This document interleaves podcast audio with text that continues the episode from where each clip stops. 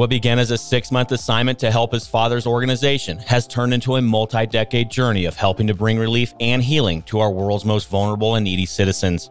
During this episode, I'm honored to be joined by Dr. Douglas Jackson, President and CEO of Project Cure, the world's largest distributor of donated medical equipment and supplies to resource limited communities across the globe. While together, Dr. Jackson shares why Project Cure began, how he and his team successfully built a network of over 135 countries to deliver medical relief, and why he remains so passionate and dedicated to the mission of the organization. Additionally, Dr. Jackson discusses the other services Project Cure has launched over the years, where the organization is heading, and how you and your community can get involved. Join us for a heartwarming conversation about the art of the possible as we continue to work together to move the health of our world forward. Let's go.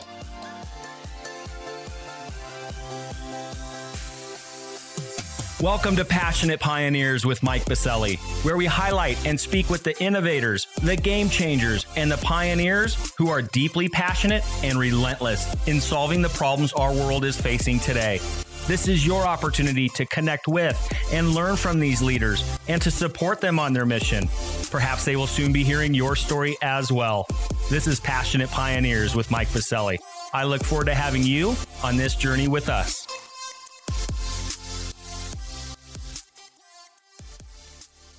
Douglas, a big, big welcome to our podcast, my friend.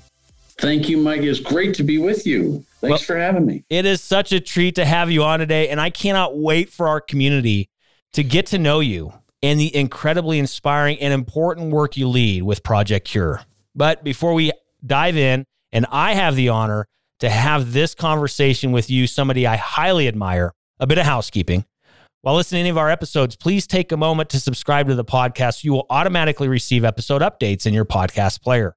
Simply search Passionate Pioneers with Mike Biselli and Apple Podcasts, Spotify, or wherever you listen to your podcasts. Lastly, please visit the bottom of the episode notes to connect with me on LinkedIn, Twitter, and Clubhouse in order to further the conversations occurring on this podcast. All right, Douglas, it is almost time for our community to learn how and why Project Cure has delivered over 200 semi truckloads of donated medical supplies, unbelievable, and equipment to desperately needy people around the world every single year. But first, I'm going to randomly select a question so we can get to know you. All right, we are talking hobby. What is one thing that you love to do outside of the work that you've been leading for quite some time with Project Cure? What's that one hobby? What's that one thing you love to do? You know what? There's been actually a couple things that I've started doing a lot more during COVID, and one of those is riding my bike, just being out. And of course, Denver has done such a great job of putting bike trails everywhere. And that's been a blast. And then the other thing, you know, you're talking to a guy who never used to watch much TV, but I really enjoyed watching the Food Channel, the Food Network, and Chopped and Beat Bobby Flay, and then trying to take those skills and put those into my kitchen. And so we've been doing some really fun culinary work over COVID that I never used to be able to do. Okay, let's go there then. You're talking food. I'm a foodie. I love it.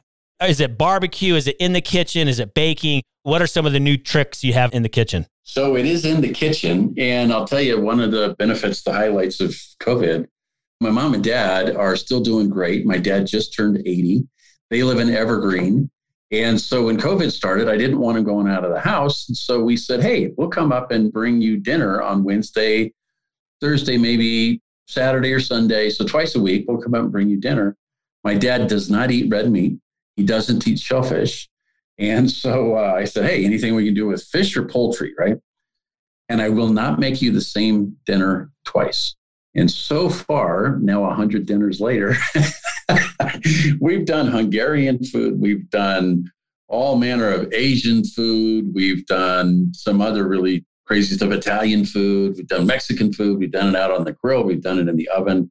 It's just been really, really fun to take some of these great cookbooks and fun ideas and then improvise. I love doing that. Oh, how fun. And you know, that's part of this pandemic, Douglas, right? I mean, of course it has been such a challenging time for all of us around the world in so many different ways, right? And I know your story, we're going to dive more into it here in just a moment. You, before the pandemic, were on the road nonstop, over 200 plus thousand miles a year, traveling the world, bringing care to desperate communities around the globe. But here you are now, locked down in Colorado. and being able to have that time with your father. It must be incredibly rewarding. Yeah, it's been fun. I mean, I don't think I've spent as much time with my parents since high school, honestly. And it's just been neat. My mom, you talked about baking. My mom is the baker. Cooking, I think, is an art. Baking is a science. and I've never really understood exactly why you use baking powder versus baking soda and the chemistry of what happens. But I'll tell you what, I've enjoyed her making some incredible bread and cakes and stuff like that, which is not good for the COVID 10 or whatever it is pounds. but it's been a neat opportunity. So that's fun. Well, I'm not good at art or science, but I am good at barbecue. So I don't know where barbecue falls into that. oh, man, that's art. That's art. Oh, I appreciate it. I appreciate it. Well, Douglas, thank you for sharing that. And I agree with you. It is nice to be able to slow down a bit. Like you said, dive in, try new hands in the kitchen, and be able to share that with family. So thank you for sharing that. Gives me some inspiration to think creatively and bring some new dishes to life as well. So, again, thanks for sharing that, Douglas. And I'm looking forward to discussing all the work that you and the team have been leading at Project Cure for quite some time now after we get back from thanking our community champion sponsor. With rising burnout, malpractice, digital and personal risks, clinicians face greater than a million dollar liability. And in today's climate, busy frontline healthcare workers don't have the capacity to attend to these risky blind spots but the AdaptTrack team is bringing hope and solutions to the healthcare industry.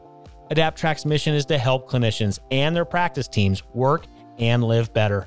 AdaptTrack's 30 second nudges unlock Category 1 continuing medical education credits, along with insurance savings while meeting the busy clinician where they are. On Clubhouse, during weekend nature walks, through Olive Helps, from this podcast, and over 3,000 additional work life moments to learn more about AdaptTrack and how you can engage in active learning that drives a 5x plus ROI, a 30x time savings, and an experience clinicians will love. Head over to adapttrack.com or visit the top of the episode notes and click on their link. We are back with Douglas Jackson, President and CEO of Project Cure. Douglas, we have had an opportunity to spend some time on the stage together with friends around this community here in Denver some of the things we work on collectively. I've been a big fan of yours for many years. You've been one of those leaders in the community. When I first moved here, you really helped an opportunity for me to grow in this community. I've always looked up to you. You are the absolute embodiment of bringing your authentic and real self to whatever you put your mind to. And I can't wait for our community to hear more about Project Cure. And, and you've been at it now for over 24 years. It's an amazing organization. We have a lot to discuss. We're going to talk about what you guys are doing today and, of course, where you see this work heading into the future. If I know Douglas Jackson, I know he is not quite done yet. You're just getting going, my friend. There's a lot more in store with what you have been doing with the organization. But before we go there and we talk current and future state and how we can help you and the movement, let's go back a bit. How did this all come together in the first place? Like I said, 20 plus years at it. How did this come to be in the first place? Well, thank, let me just take an aside and tell you thanks. Your words mean a lot. And you've done some incredible things in this community and what you've done with Catalyst, what you're doing with Olive, the things that you do on this podcast. You're a rock star, man. And I just appreciate the opportunity to spend some time with you. Thank you. This whole thing got started by my mom and dad in their garage in 1987. If you rewound way back, my folks moved to Denver when I was two. And my dad got into real estate back in the 60s and 70s and was very instrumental in developing a couple little areas west of Denver that you might have heard of. One's called Winter Park and the other's called Vail. and his goal was to be rich. And rich was defined as a millionaire. And he wanted to be a millionaire before he was 30, I think, or whatever it was. And getting into real estate at that period of time that worked. And he made way more money than he ever thought he was going to. But one of those lessons that we don't teach very often is, is that you can be rich and not happy. And doesn't mean you're going to be unhappy. It just, there's no correlation between how much money is in your bank and how happy you are. And so my dad looked at my mom one day and he says, Are you happy? And she said, The happiest I ever was was when we were kids living in Idaho, saving up quarters to go to Wheeler's Hamburgers for date night on Friday. And they thought about that for a bit. And then he said, you know what? I think you're right. And they started a foundation. They gave their money away to churches and schools and colleges and things here in the United States. And then my dad started doing economic consulting. And his first pro bono, unpaid economic consulting gig was in Zimbabwe when it had just turned from being Rhodesia to being Zimbabwe. And he started working with President Mugabe back before he was a bad guy. He used to be a good guy. and it actually it went really well. And he was teaching those people how to barter. So they were bartering corn and maize and things like that for steel and coal and copper. And it went really, really well. And so he got invited to go to Brazil. And that's where this whole Project Cure thing got started. My dad's interpreter, when he was working with the president of Brazil, was a little medical student. Her name was Lorena Vello. And Lorena's mama was a doctor. And they used to go into the favelas on the weekends and they would work with the doctors and the poor people. And she invited my dad to go with her on a weekend and he went. And they were doing primary care clinic in this sort of beat up old house. And there's a long line of people waiting to get in. And my dad walked in there and all there was was an old exam table and a box of re-rolled bandages. And the bedroom the guy had turned into the pediatrics ward and it had a baby scale and some Walt Disney posters. And that's it. And it just tore my dad's heart out. And he came back to Denver and he had a buddy of his, a guy named Greg Lowe. And Greg and his partner Pete had a medical wholesale company. And they were down there off of Santa Fe and Oxford. And my dad went down there and Greg walked him through the warehouse. He said, Well, here's some stuff I could give you. This isn't selling very fast, or this is a return item, or whatever. And they filled up my dad's old brown Dodge pickup truck and he drove it out and stuck it in his garage. And then Greg started calling all of his buddies in the business, US Medical and everybody else. And they started giving my dad stuff. And in about 30 days, they had filled both sides of my parents' garage full of medical supplies. Well, they put that in a 40 foot shipping container and they shipped that down to Brazil. And that's how this whole thing started. One of Lorena's professors called and said, would you do something similar at my medical university? And my dad agreed. And then another professor said, she said, you know, there's no place in Brazil to take care of little kids with cancer. And I'm thinking of starting the Boldrini Cancer Institute, but I don't have any money to buy stuff. And so my dad helped stand that up. And then the union came apart, and then Hurricane Mitch hit Honduras. And I'm off practice in law. I went back and did a PhD in finance. I thought I was going to go run hedge funds. And my dad, he'd say, Hey, I could use some help. And so I told my pop I'd help him for six months. And that was 1997. Wow. so a little bit longer than six months, huh, Douglas? yeah. I mean, I call that that's when your detour becomes your destiny, right? I love that. So you hit that six months. You're like, I'm to give this six months with dad. I'm to help him out. But did you know pretty quickly, like, all right, I think this might be my calling as well? At least for the beginning, it was always kind of a matter of there was always another challenge, right? We used to use the big airplane hangar out at the old Stapleton Airport. Mayor Webb and Stephanie Foote had let us use that airplane hangar. And so we were going like crazy shipping out of that. Well, then they decided to bulldoze it. So then I had to go get another warehouse. And it just seemed like, you're a startup guy, you understand this it just seems like every day you just get up and you drink a cup of adrenaline because the problems are out there and you just go at it and you don't really think about is this what I really want to do? And then I started going overseas and seeing what we were trying to fix.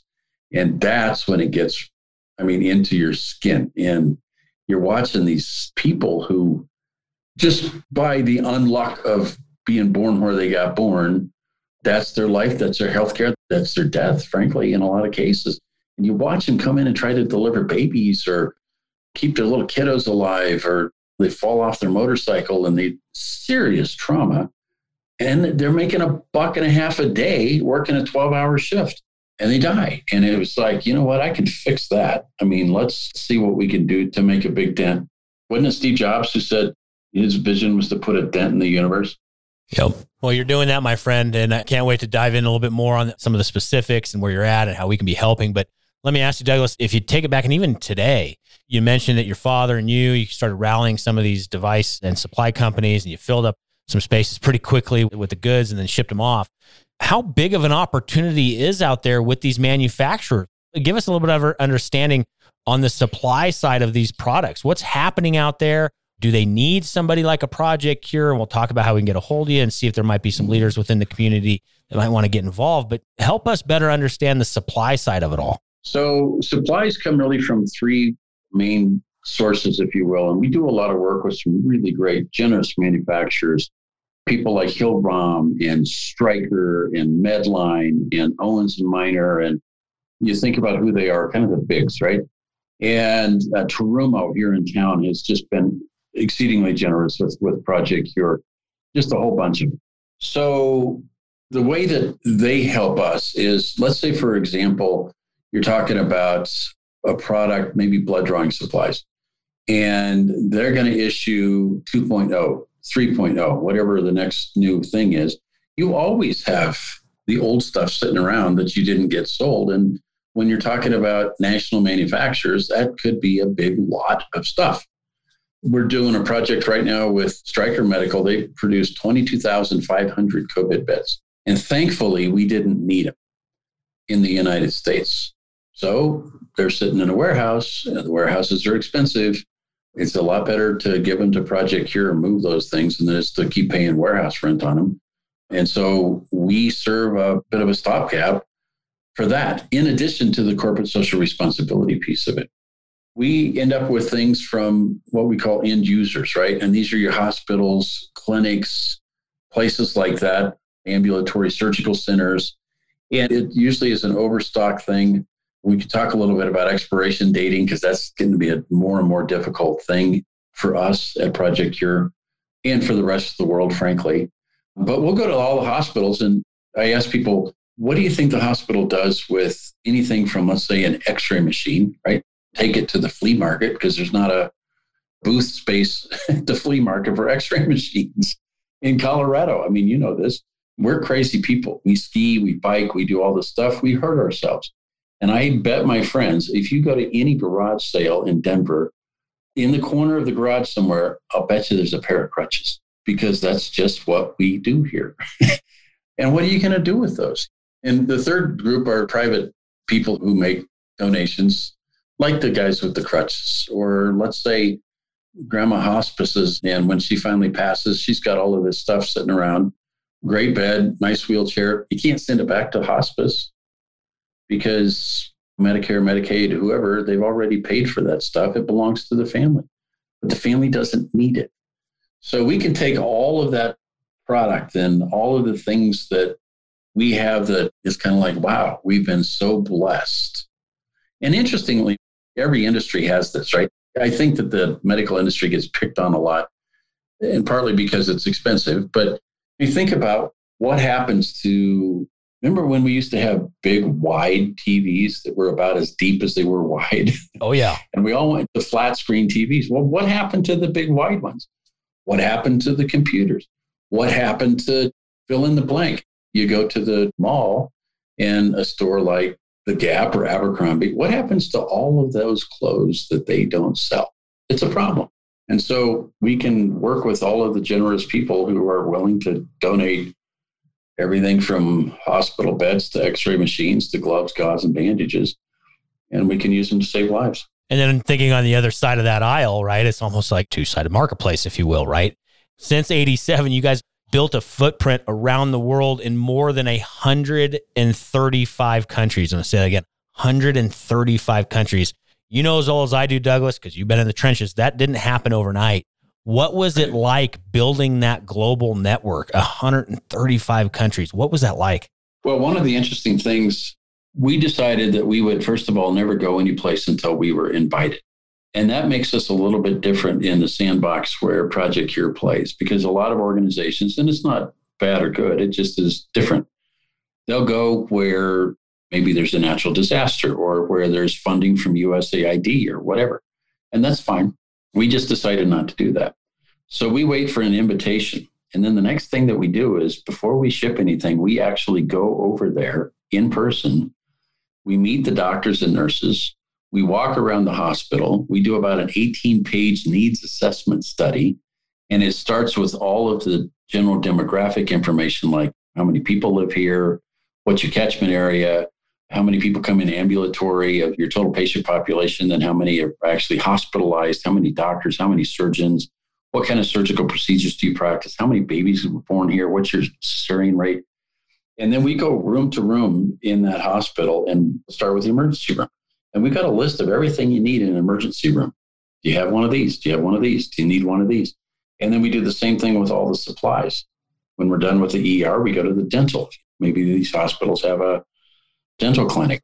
And then we'll go to OBGYN and then we go to patient care and then we go to all of these things. So by the time we're done, we really have a very, very good sense of exactly what it is that hospital needs.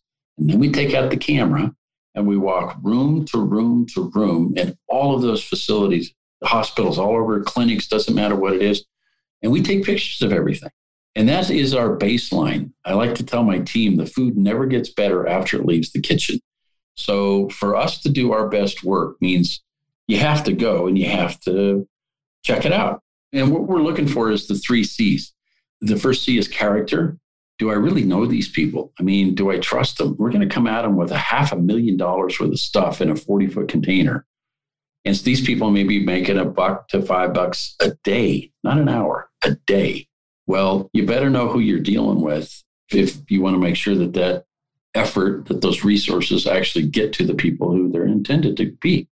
The second thing is capacity. If we send an ultrasound machine, is there actually somebody on the ground who can use that ultrasound? Do they have a radiologist? Can they fix it? Can you get the parts? Do they have electricity? What kind of procedures are they doing here? Endoscopy towers? Sure, that'd be great. Somebody better be able to use it. So that's the capacity part. And then the third one is customs. And we have to be able to get the stuff through customs and make sure that it's actually going to get to the people who need it. So that makes us really different. So when you're talking about 135 countries building that base, that's also a lot of shoe leather and air miles to actually go to all of these places all over the world, meet the people, learn about their healthcare system, find out what's making them sick, find out why they're dying, and then try to fix it. Wow, that's amazing. And a unique way to, to go about it, Douglas. It's so inspiring. That does not sound easy work that just happens overnight. So bravo to you and the team. Invest on the front end because you're right. You're bringing uh, containers with six, seven figures worth of goods. We better make sure we know where it's going to put good use to it. But also, too, right. I want to highlight really quick, Douglas, there are some other programs within Project Cure. You have Cure Clinics, Cure Kits, and some other programs. What else have you guys developed under the Project Cure umbrella? Well, it was fun because we decided that we were only going to ship in 40 foot cargo containers. So most people see these things running down the road. You think it's a semi truck trailer. It's corrugated on the side that so you can stack it. So we just said, well, we're not going to do a pallet here and a pallet there. We're just going to do semi truck trailers. Well, we had doctor friends that would come over and they say, you know what? We're going to Guatemala on a medical mission trip and we can't take a 40 foot container. We're flying, right? And so we built these cure kits, is what they're called. It's about 50 pounds, so you can check it on as luggage. And it's got about $2,500 for the stuff in it. It's a really, really, really amped up first aid kit. And it's got all of the stuff that you need the blood pressure cuffs and the gloves and the gauze and the Ambu bags, all of that stuff. And it comes in those kits. And that's really what that is designed for, is for people to take with them. Then we would get back and we'd be on a trip somewhere. We come back to a hospital or we're doing a pickup maybe or doing a talk to a group of people. And nurses and doctors would come up and say, Wow, that is so cool. Could I ever go with you? then we get on the other side and we're delivering the stuff, and the doctors and nurses on the receiving end say, Gosh, this is incredible. Thank you. But do you ever have anybody who could come and work with us? So I'm not a really smart kid, but if those people want to go and these people need them to come, then I'll bet we can put a program together to get doctors and nurses from here to go over there and sit shoulder to shoulder and with the doctors and nurses over there. And we only go to places where we've shipped containers already, which makes it really cool because if you're a medical professional from the United States, you get Honduras and you're going to do a medical mission, you get down there and then you discover at that time, well, there's no exam tables or the surgical theater doesn't have lights or hey doc i thought you were supposed to bring the gloves Where's our gloves, right? And so it's really a pain in the neck to schlep everything that you're going to use to these places. So we put all of that infrastructure in first. We know the people, we know the doctors and nurses, and we can really facilitate a good, safe, meaningful, high impact trip for medical professionals here. About seven to 10 days. And so that's kind of what we've been doing for a while. What we started doing recently was what we call the Cure College. And I just lumped all of our training programs in under the moniker. Somebody told me one time that we remember things when they're alliterated. So in our world, we have Cure Cargo, Cure Kits, Cure College, Cure Clinics. My kids are Caitlin, Kendall, Caroline. I'm not kidding you. That's awesome. It's, it's become a disease now with me in my head. But anyway, so we go in and we start doing helping babies breathe teaching and helping mothers survive. We actually wrote a diarrhea management course that sort of picks up from where WASH leaves off and it ends at clinical intervention. And how do you save particularly little kiddos who are getting dehydrated and not going to make it? But we can take some of those training programs and go into places. You know, we've done a lot of work with Newmont mining here in Denver, in Ghana and Suriname. We're looking at doing some work with them in Ethiopia now. But we'll go into places where they may be losing 25% of these little babies. And you can do a training around helping babies breathe and teach those nurses and those midwives what they call the golden minute. When that little baby comes out, if that baby's got stage one or stage two apnea, that just means that they're not breathing. It happens everywhere. But if you're over there, these nurses think that the baby's not breathing and with either the primary or secondary stage apnea. And they just assume that that baby is stillborn. So they put the baby on the shelf. Well, a baby has 60 seconds, and you have to get that little kiddo's core temperature up, which means swaddling, get them under some heat. You have to get them breathing. You want them to cry. Screaming babies are happy babies. So you want those little kiddos to start crying but you only got 60 seconds to do that. So we teach him look, mom is going to be okay for a minute. You can leave her literally for one minute. Go over here and, and get this little kiddo taken care of, get the airway clean, get him crying, get him warm. And then you can set them down, sometimes under a, a bare light bulb. I mean, it's just crazy. They don't have fancy incubators. Sometimes they don't even have oxygen. They don't have little Ambu bags. So we teach them how to do CPR on these little newborns. And then let's go over to the mom and let's take care of the hemorrhage and all of the problems that we have. And we can save the mommy and the baby. We can drive those maternity infant mortality rates down significantly. We did a project in Uganda and Zambia. We cut the maternal mortality rate in half in five years. Wow. So cool. That is exciting. And these are some of the things you're still bringing to these communities around the world. You've been leading the charge now for over 20 plus years, still innovating still finding unique and creative ways to bring care, bring relief, bring health to communities all over the globe. So, with that, Douglas, what's next? What else is on the horizon? Give us a little bit of a future state. What are you seeing coming up for Project Cure around the globe in regards to global health? What are you seeing as one of the key leaders and key figures in leading these initiatives? What are you seeing on the horizon that we should be learning about? Well, I think, you know, coming out of COVID, we took about a year rest. And we turned our entire organization around for the last year and put PPE and ventilators and everything back into U.S. hospital. That's first time we've ever worked in the United States. But we were out of gloves and gowns and masks here. And so we decided we need to take care of our frontline workers here at home. And that's what we've been doing. But as we're pivoting back now into the international, the statistics that I'm seeing, that the projections that I'm seeing, it looks like we're probably going to be living with COVID in places like Africa, Latin America, Asia until 2024 or 2025. Wow. Now I'm halfway to my first and second Pfizer here, but these people aren't even thinking about testing yet because that's just what happens when you live at that edge of poverty. So we're going to be at it for a while around COVID, I'm afraid, in some of these communities. And then you have the other pandemics we have to address, like Ebola. That ain't gone. We had two outbreaks of Ebola last year in the middle of the pandemic. So Project Cure is going to continue to address those issues like we have and really take care of the wealth disparity because of COVID has been incredibly exacerbated. The poor in the world got a lot poorer. And of course, there's a few, Mr. Bezos and Mr. Zuckerberg, they made a lot of money. And it's going to be really hard for the poor to catch up again. And that just means lousy health care. So we're going to really do that on a little bit narrower focus. When I started doing this, it was all about HIV AIDS and then of course malaria and tuberculosis because people they weren't dying of AIDS per se. They would get the AIDS or HIV and then they would contract tuberculosis and malaria. And it was the tuberculosis and malaria that was just taking people out in Africa. And it was just tragic. I was going into facilities where 75, 80% of the people in the hospital were full blown AIDS. And they would get tuberculosis in their joints and stuff. And I mean, it was just awful. Well, because of PEPFAR, we really reversed that course. And that was thanks in large part to George Bush.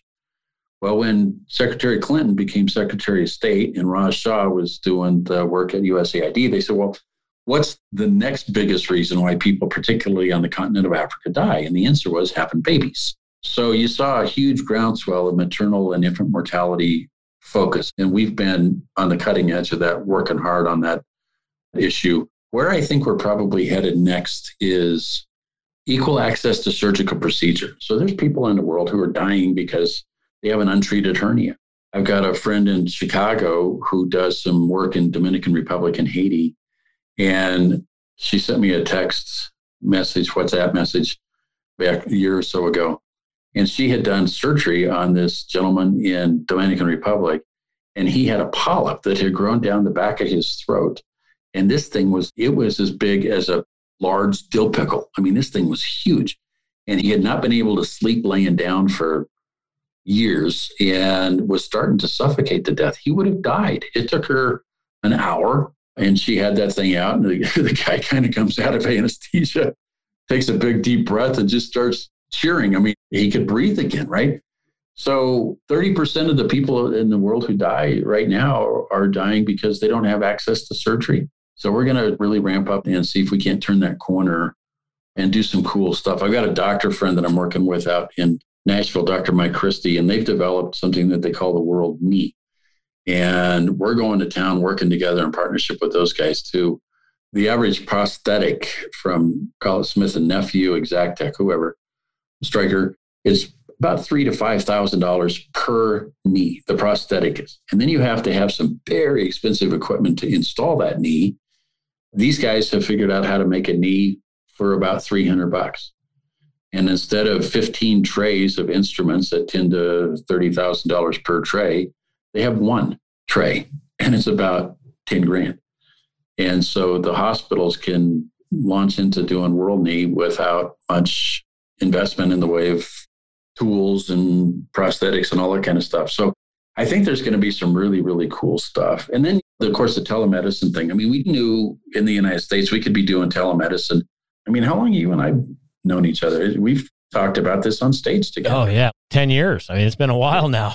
Right. But it wasn't until COVID that everybody said, oh, wow, we have to use telemedicine now. And in, in all honesty, was how do you get paid for it? I mean, part of this was providers figuring out a different model. But if you can do this from call it Rangely, Colorado to Denver, you can do this in Rwanda to Denver. You can do this from Australia to Angola we can do some really, really cool stuff. And I think we're just starting to look at some of that, think about possibilities and what could be. Yeah, absolutely. There's huge opportunity there. And but it is going to take quite a few stakeholders. And one big stakeholder in all of that, of course, is infrastructure to get there globally to be able to deploy those services around the world. But you're spot on, Douglas. There are huge opportunities on the technology and telemedicine front, which I'm really excited about. Well, thank you for sharing a bit what you're seeing out on the horizon, that new knee and the opportunity to bring the price way down. That sounds incredibly exciting. Do keep us posted on that, of course, as well. With Absolutely. that, though, Douglas, do let us know how can we be helping you, right? We have an amazing community rallied around this podcast, some of our nation's leaders tuning in on the regular. How can we be helping you? What's one problem, need, or question that you or Project Cure have that we can be helping you with? Well, the three things that we always need to make this thing work is the products, the donations of the in-kind things. So these are the gloves, gauze, bandages, needle syringes, catheters, CAT scan machines, that kind of thing. And we're always looking for new sources and partners that we can come alongside of and say, I got tax benefits in my pocket, I'm happy to do whatever it is to make some sense on that. Volunteers is our second big thing. We'll have between 20 and 30,000 volunteers. And I, we're only running on a paid staff of 30, which is why our overhead rate is less than 3%. But we're always looking for more volunteers, and medical providers are fantastic because they can coach. We'll probably have 70% of our volunteers in a given year that may not be medical.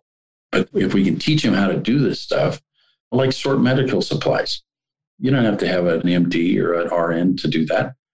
But it's really cool to have an RN or an MD that comes along and says, You're a banker. Let me show you a little bit out of my world. So the volunteers and then the funding is the third thing. So anything like that that people could do that would jump in and help. And when COVID is over, we're going to start traveling again. And so I would love to have some of the followers on your podcast get on a plane, let's go. The people that you meet are off the rails, inspiring and the friendships that you make when you're over there, the culture, the food, the sound, the, just all of the stuff. But to come back and say, you know what, I taught another doctor a procedure, I taught a nurse how to take care of her babies. We went in with the facilities manager and we helped to restock their shelves in, in their storage rooms. And we made a difference.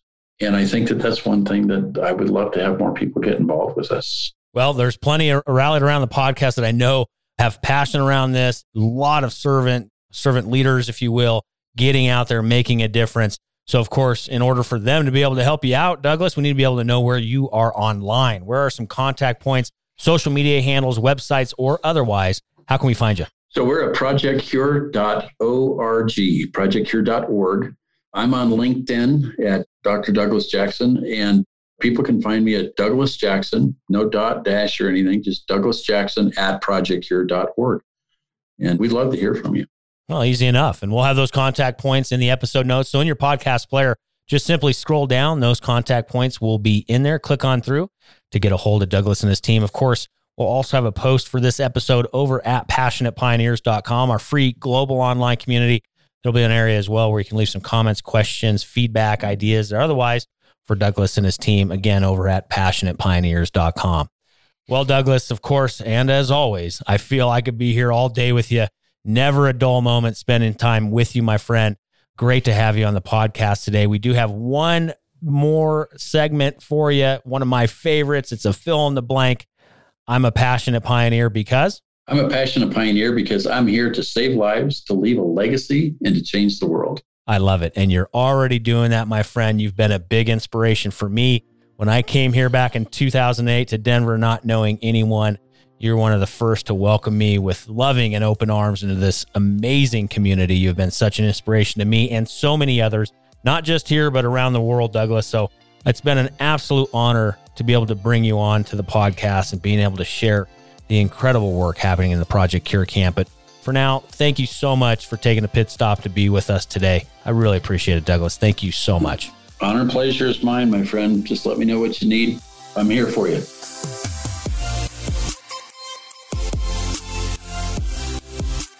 Thank you for joining us today on Passionate Pioneers with Mike Biselli. We'd love to hear your feedback about the podcast so we can continue to improve this community and to further support the pioneers being featured. Lastly, please take a moment to subscribe to the podcast and invite your friends and colleagues to join us. This is Passionate Pioneers with Mike Biselli. I look forward to having you back with us during our next episode.